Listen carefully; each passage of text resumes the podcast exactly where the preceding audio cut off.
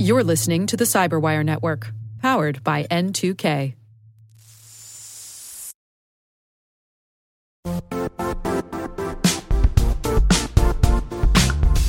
The I T world used to be simpler. You only had to secure and manage environments that you controlled. Then came new technologies and new ways to work. Now, employees, apps, and networks are everywhere. This means poor visibility, security gaps, and added risk. That's why Cloudflare created the first-ever connectivity cloud. Visit cloudflare dot com to protect your business everywhere you do business.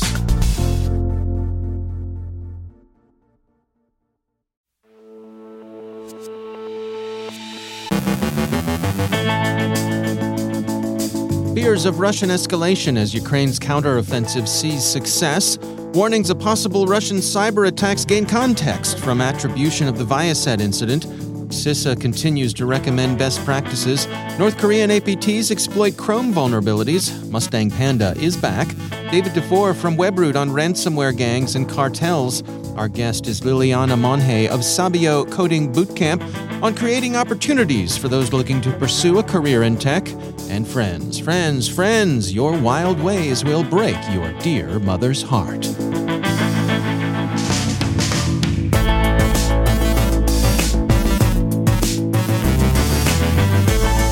From the CyberWire studios at Data Tribe, I'm Dave Bittner with your CyberWire summary for Friday, March twenty-fifth, twenty twenty-two.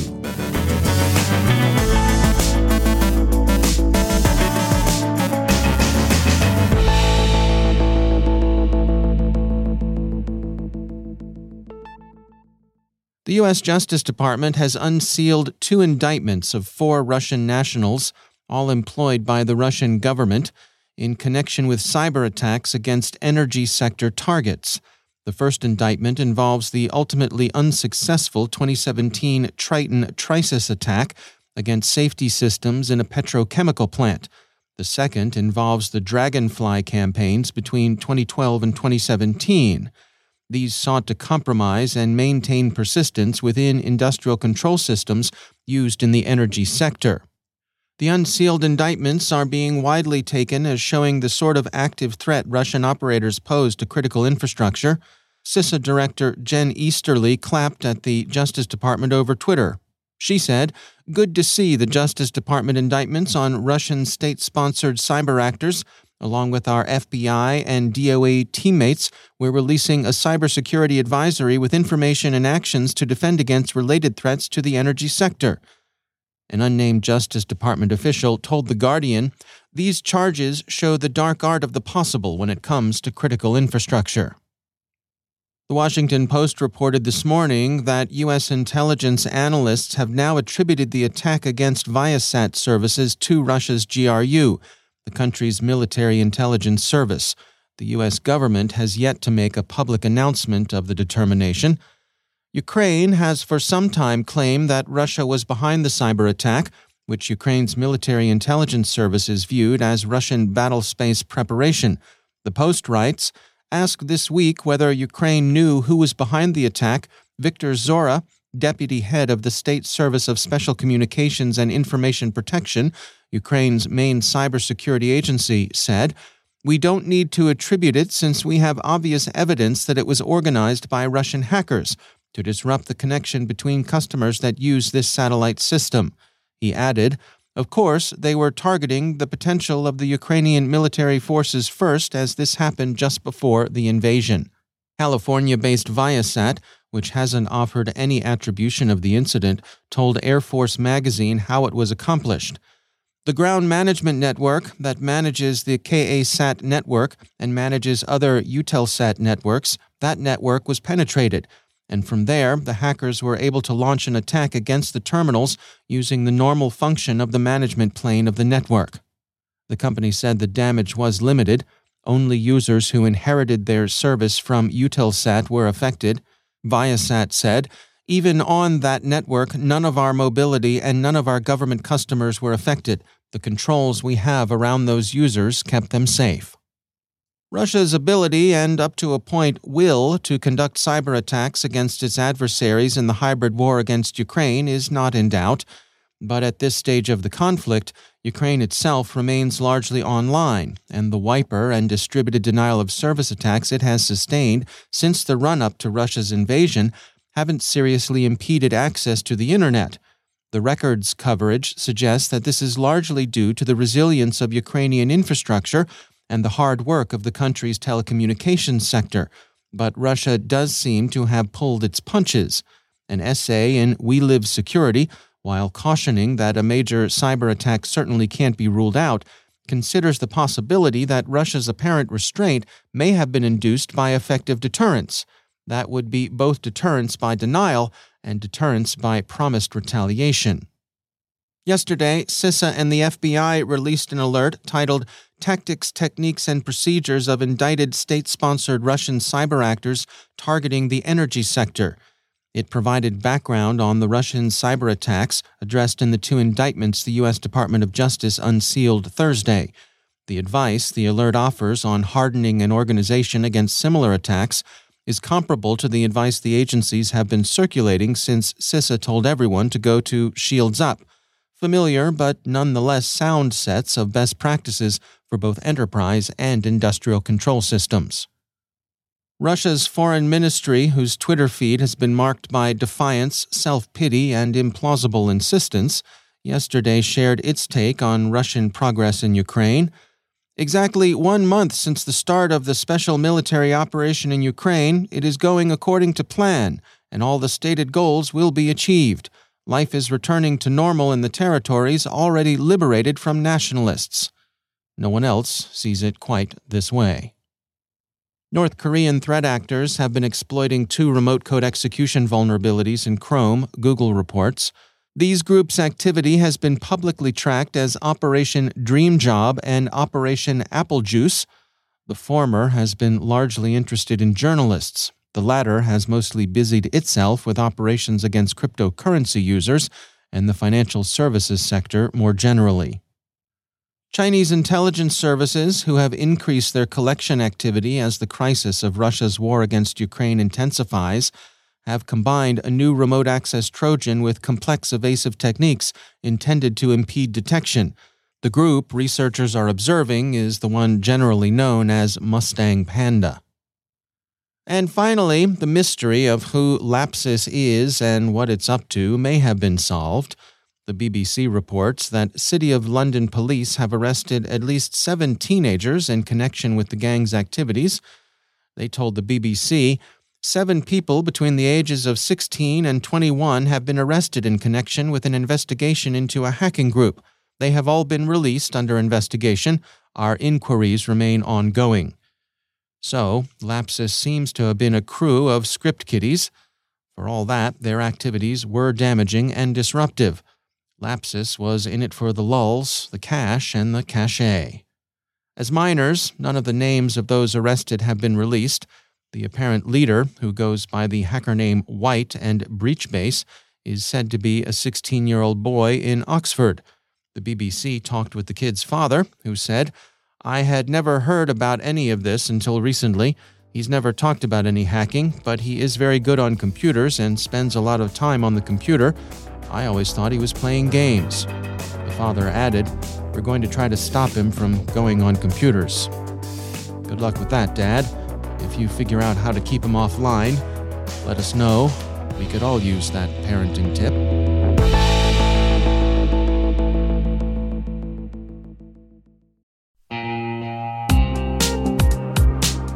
Managing the requirements for modern security programs is increasingly challenging and time-consuming.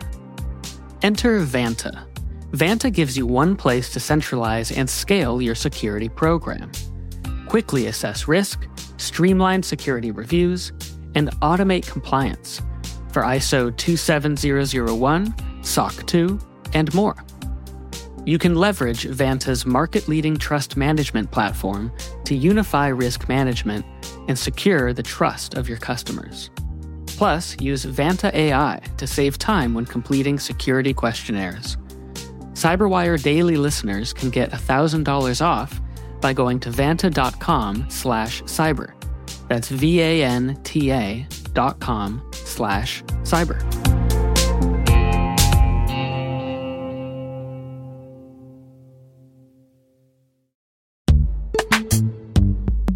In the dynamic world of enterprise security, identity architects and I T leaders face a major challenge. Growth by repeated acquisitions multiplies the complexity of everything.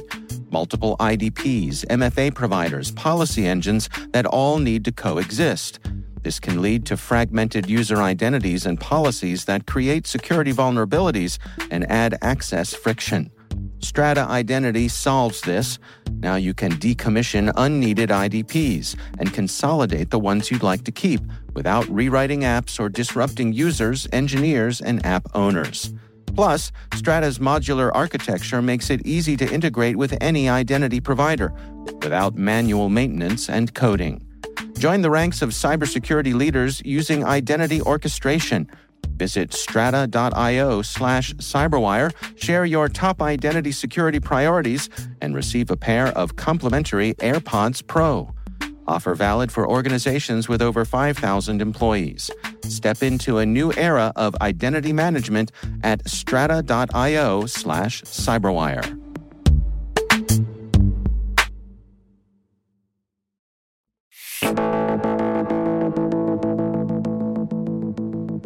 The cybersecurity industry needs more qualified workers, and it needs them now. Demand is high, and that's leading some candidates to forgo a four-year degree and instead opt for a coding bootcamp, hands-on vocational-style training designed to get students up to speed and ready for employment ASAP.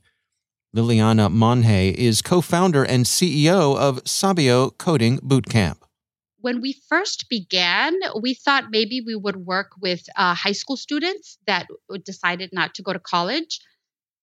However, because this is vocational training and the expectation is that when you're done, you will go get a job, we have actually found that people who are about twenty-two to twenty-nine are the most likely to want to enroll in the program.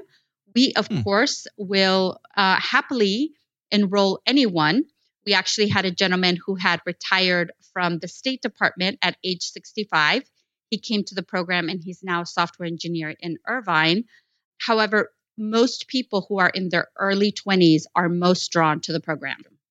So someone who completes uh, the types of programs that you all offer here, what are their expectations in terms of entering the job market? What, what, to what degree are they prepared for the jobs that are out there? Yeah, so we have found that most of the people who graduate from our program are ready to join a team because they will, you know, obviously have a certain amount of experience. And so they're going to need assistance and support inside of an organization. So typically, if it's a smaller business, maybe there's already a senior engineer architect on the team and they need someone to support them with maybe some front-end work or some S Q L work. If you have larger organizations like Microsoft, they themselves have an onboarding process that takes four months for people who are graduating from coding bootcamps. And so they themselves will bring you in. They will give you uh, additional curriculum for four weeks just so that they can, once again, uh, give you additional context for how they do things at Microsoft. And then they will put you with a team for an additional three months. And then depending on how you perform, Microsoft can hire you as a full-time software engineer.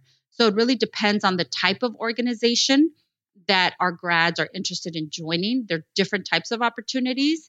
It's rare that one of our grads will go and be like the first technical team member in an organization's org chart. That typically is not what we see, uh, just because our, our, our fellows are going to have less than six months of experience.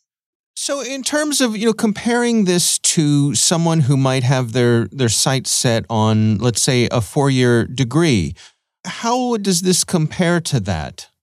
Yeah, so as I started in the beginning, you know, we like to make sure that people understand that this is vocational training. It's something that is going to give you sufficient skills so that you can join a team and add value. And so there has to be some infrastructure already there. My understanding of computer science grads is that, you know, they're going to come out with a lot more theoretical understanding of how those systems were designed and why they were designed a certain way. So, you know, software development takes a lot of its words and, you know, the way they structure it from the world of construction. And so a lot of us are familiar with with the concept of what an architect will do, right? They they they design the blueprints, but they're not the ones out there swinging the hammer and actually building your house. And so in software engineering, it's very similar. You may have someone who has a lot more experience or someone who secured a computer science degree who may architect a system, who may design a new system altogether from the ground up. Coding bootcamps are designed to give you vocational skills that will get you into the job market rather quickly. So it doesn't have to be binary in terms of an engineering team can have different types of professionals. Just like when you go to a hospital, you know, you meet with a doctor and they've had a certain type of education, but then you also meet with nurses, with registered nurses and different types of professionals. So the same thing works in the tech ecosystem. I would imagine, too, this provides a lot of folks with an opportunity to to get a foothold in the industry without loading themselves up with a lot of debt. Yes. So the time, uh, the time opportunity, the opportunity cost is much lower when you attend a coding bootcamp.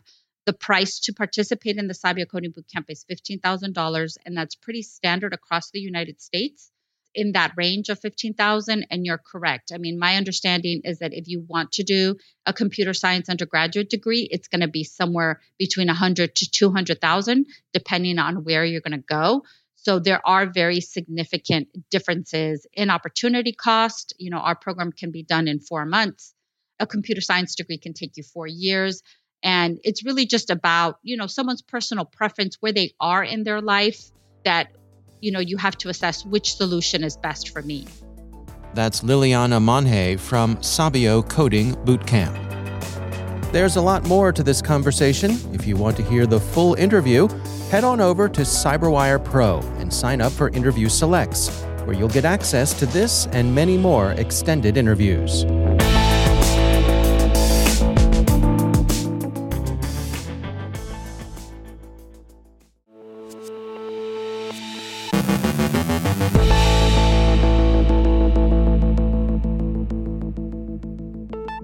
And I'm pleased to be joined once again by David Dufour. He is the Vice President of Engineering and Cybersecurity at OpenText. Uh, David, always great to have you back on the show. Uh, as we are well on our way into twenty twenty-two here, it seems as though ransomware continues unabated. And, and I have to say, one of the things that strikes me is the ongoing professionalization of the organizations who are up to this. I know this is something you've had your eye on as well. Absolutely. And, you know, you and I have touched on this topic many times, David, where uh, these gangs have become more and more professional. You know, several years back, you and I were seeing proper quality control in the actual ransomware itself because some uh, strains of ransomware weren't decrypting properly, and, and those strains would die off because no one would pay the ransom. Um, and, and, and the code itself just kept getting better and better. And now, uh, as with a lot of times we see in the threat landscape, they've really institutionalized this, have well-defined processes, and, and are doing a really good job at executing. It's interesting to me, in addition to that, that we see different groups sort of specializing in, in different things. That you can, you know, if, if I'm someone looking to to put together a, a ransomware um, offering, dare I say, yeah, I can get a little from column A, a little from column B, depending on who I want to hit and, you know, how much I want to charge and, and how much help I think I need. That's exactly right. And, and you know, we've seen time and again where a, a, a new solid strain of ransomware will come out. The, the creator of that ransomware will go out and look for folks um, to deploy that on devices for them. Um, then they'll see who's the most successful at that deployment, and then they will shut the whole thing down, tighten up the code base, modify it a little bit, go with the, the top tier folks at, at getting that stuff distributed, and then they will hit the the uh, the world hard and fast. Um, and, and we see that time and again. And I hate to say it's kind of like if you imagine in the movies, the the mobster movies where they are all sitting around a table talking about, I'm going to take the south side and you're going to take the north side. I mean, literally, they're not sitting around a table because it's COVID. And, and obviously, they're staying at home and, and you know, quarantining properly. But um, no, seriously, they're they're sitting around and really communicating how they're going to divide this up, who's the best at what component of this, and then they execute with the best of the best. We've seen a little bit of disruption here. Uh, do you think we're going to see more of that this year?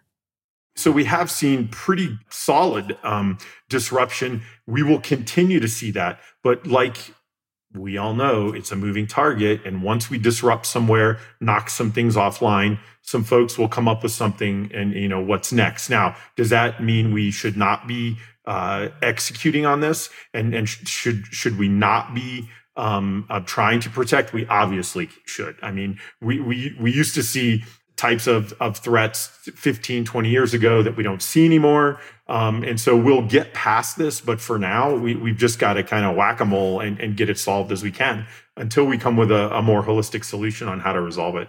Is your sense that, um, you know, the, the low-hanging fruit for for the ransomware operators isn't so low anymore, that, that in general there's better awareness around that, uh, you know, the we talk about digital hygiene, that that uh, the general level of that has improved uh, in a measurable sort of way?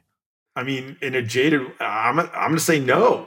I mean, these folks every year are making more and more and more money. And so uh, to, to, to, to your specific point, they started out um, attacking individuals, consumers, small businesses, and, and then, uh, you know, just to see how things worked. And now that we've kind of protected our, that in, that that level, but what they've done is is up level it and take uh, that exploit path where they find exploits with larger organizations, and they've gotten just more sophisticated. So I, I would say we get better at each level as they attack that level. We're not getting in front of it. All right. Well, David Dufour, thanks for joining us.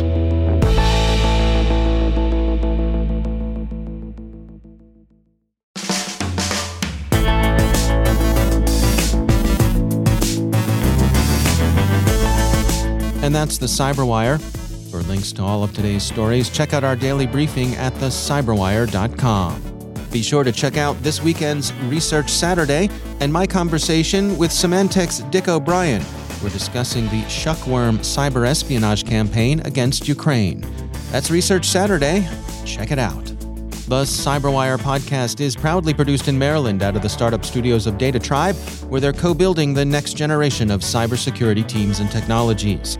Our amazing CyberWire team is Liz Irvin, Elliot Peltzman, Trey Hester, Brandon Karpf, Eliana White, Peru Prakash, Justin Sabi, Tim Nodar, Joe Kerrigan, Carol Terrio, Ben Yellen, Nick Vilecki, Gina Johnson, Bennett Moe, Chris Russell, John Petrick, Jennifer Iben, Rick Howard, Peter Kilpie, and I'm Dave Bittner. Thanks for listening. We'll see you back here next week.